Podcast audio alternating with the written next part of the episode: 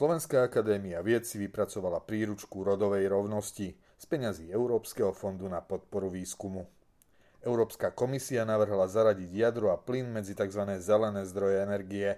Spokojní sú Francúzi aj my, silný odpor prichádza z Nemecka, ktoré by však za takýto návrh malo byť skôr vďačné. Maďarsko bude mať prezidentku. Ministerku pre rodinu Katalín Novakovú pred Vianocami nominoval Viktor Orbán a voliť ju bude ešte parlament, v ktorom má Fides ústavnú väčšinu. V texte týždňa Martin Weiss z Echo 24 opisuje, kto je skutočnou piatou kolónou čínskeho režimu na pôde Európskej únie. Vo videu týždňa od Prager University si pozrite súhrn toho, prečo socializmus a komunizmus nikdy fungovať nebudú. Moje meno je Erik Potocký a aj tento týždeň som pre vás pripravil svoju pravidelnú rubriku Konzervatívny výber.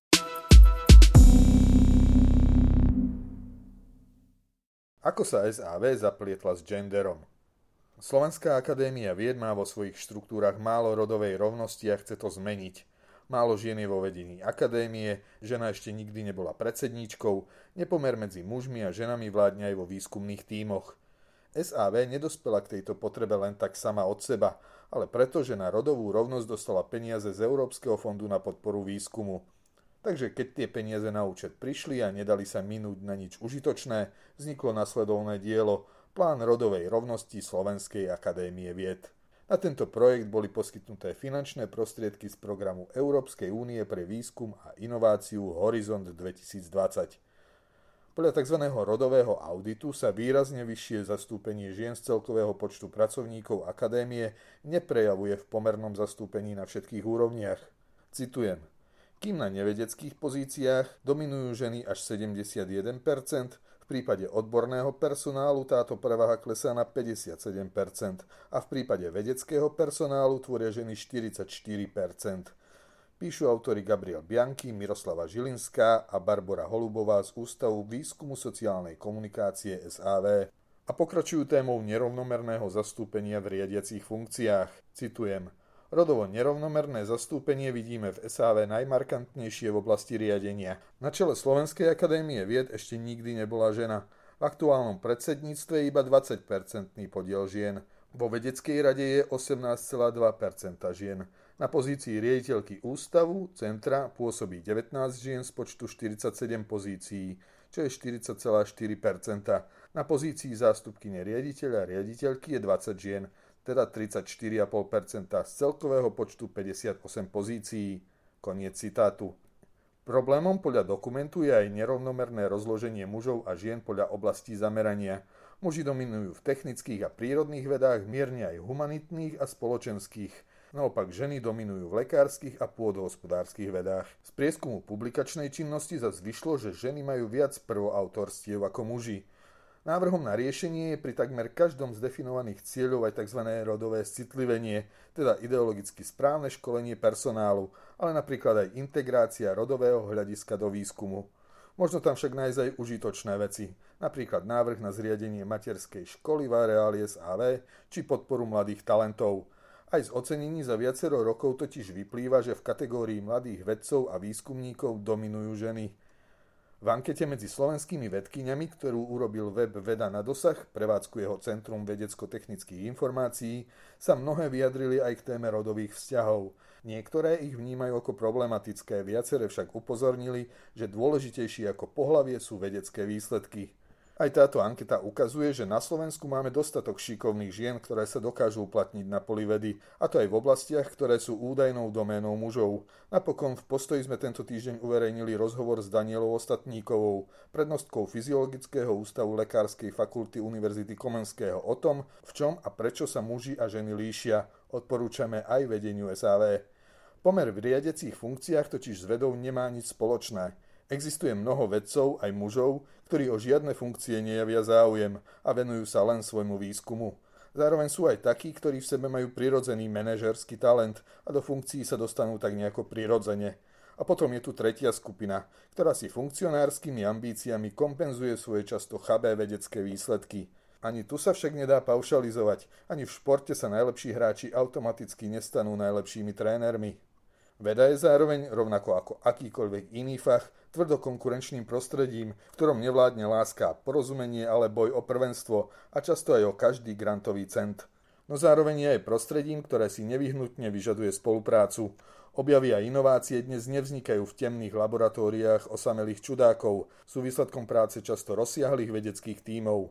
Umelé vytváranie pozícií len preto, aby boli rozdelené rodovo rovne, podľa zhora nadiktovaných šablón, k plodnej spolupráci nejako neprispeje. Ak je zámerom zvýšiť uznanie žien vo vede, výsledkom bude pravý opak, ak sa do funkcií dostanú len vďaka svojmu pohľaviu.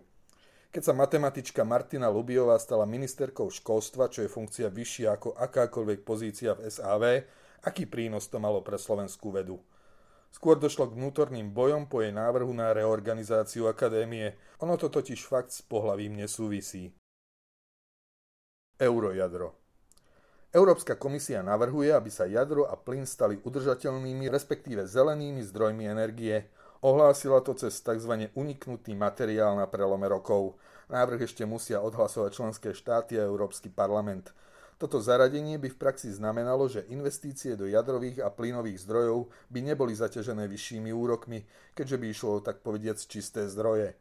Na jednej strane to podľa očakávaní vyvolalo nesúhlas v Nemecku a Rakúsku, ku ktorým sa pridalo aj Španielsko. Ide o skupinu krajín, ktoré využívanie jadrovej energie a priori odmietajú. Na druhej strane je toto rozhorčenie do veľkej miery len divadlom na povedzme zachovanie tváre – do zelenej taxonómie sa má totiž dostať aj plyn. A to je to, na čom hlavne Nemecku záleží, keďže investovalo nemálo prostriedkov aj diplomatického úsilia do výstavby plynovodu Nord Stream 2. Ten priamo prepája Rusko ako dodávateľa s Nemeckom ako odberateľom bez toho, aby k cene pribúdali tranzitné poplatky za prepravu cez iné krajiny. A keďže Nemci odstavujú okrem jadra aj uhlie, práve plyn je surovina, ktorú momentálne nevyhnutne potrebujú.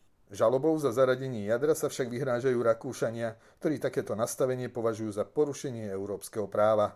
Na prvý pohľad sa zdá, že v tomto prípade triumfovala v EÚ skupina vedená Francúzskom, v ktorej je aj Slovensko a tiež napríklad Česko, Maďarsko či Švédsko.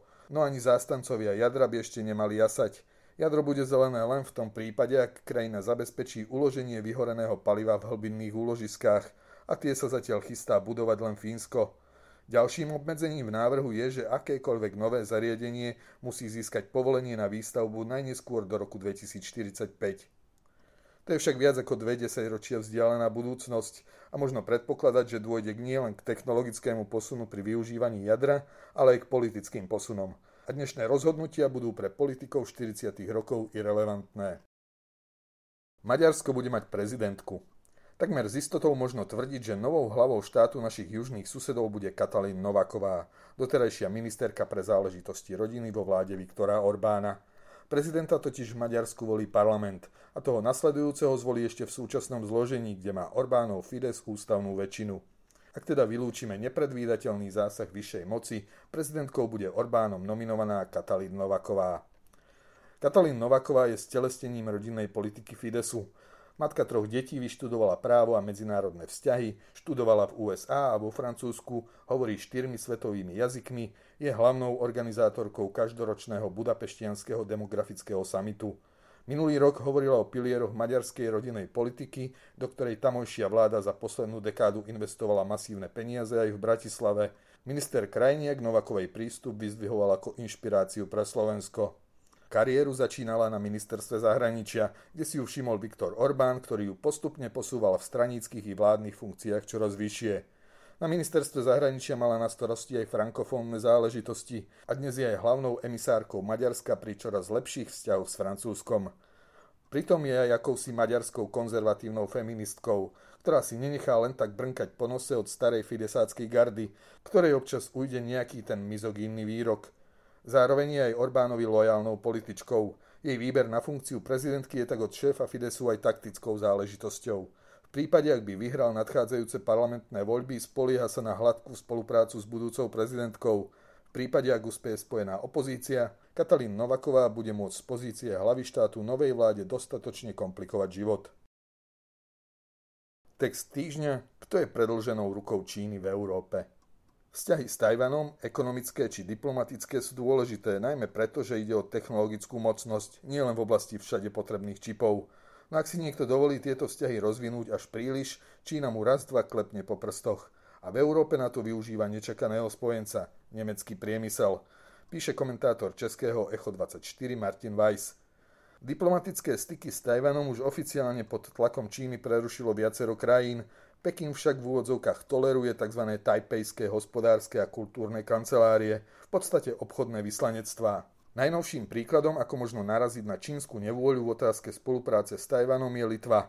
Tá totiž na svojom území nezriadila tajpejskú, ale tajvanskú reprezentačnú kanceláriu, teda niečo, čo nereprezentuje len nejaké mesto v čínskej provincii, ale ostrov, ktorý sa považuje za samostatný štát, čo pevninská Čína samozrejme neuznáva. Reakcia Pekingu bola rýchla. Litovskí diplomati prišli o akreditáciu, čo sa v praxi rovná vyhosteniu a litovské firmy sa odrazu nemohli nahlásiť do čínskeho dovozného konania.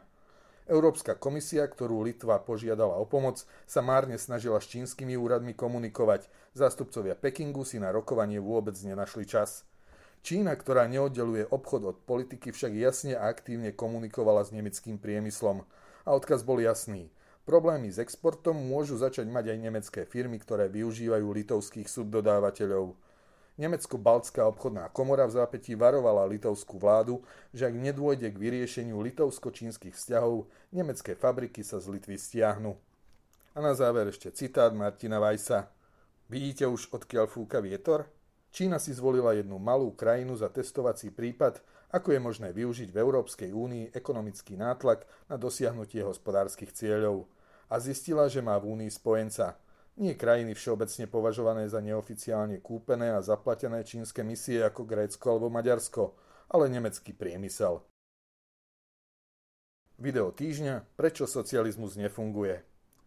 Tí, ktorí sa dnes s nádejou pozerajú na to, ako by sa mohol zmeniť svetový poriadok zavedením tzv. demokratického socializmu, sa často oháňajú starou výhovorkou, že prípady, v ktorých táto ideológia zlyhala, boli spôsobené ľuďmi, ktorí ju nedostatočne pochopili a zlé realizovali.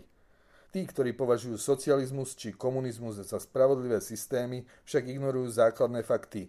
Milióny ľudských obetí a masy chudobných a zbedačených obyvateľov – sérii videí Prager University si v zhutnenej podobe môžete pozrieť a vypočuť aj príbehy Venezuely či ďalších krajín, ktoré aplikáciou socializmu a komunizmu upadli do totality, ale napríklad aj zhodnotenie toho, prečo je model škandinávskeho sociálneho štátu vhodný len do dobrého počasia.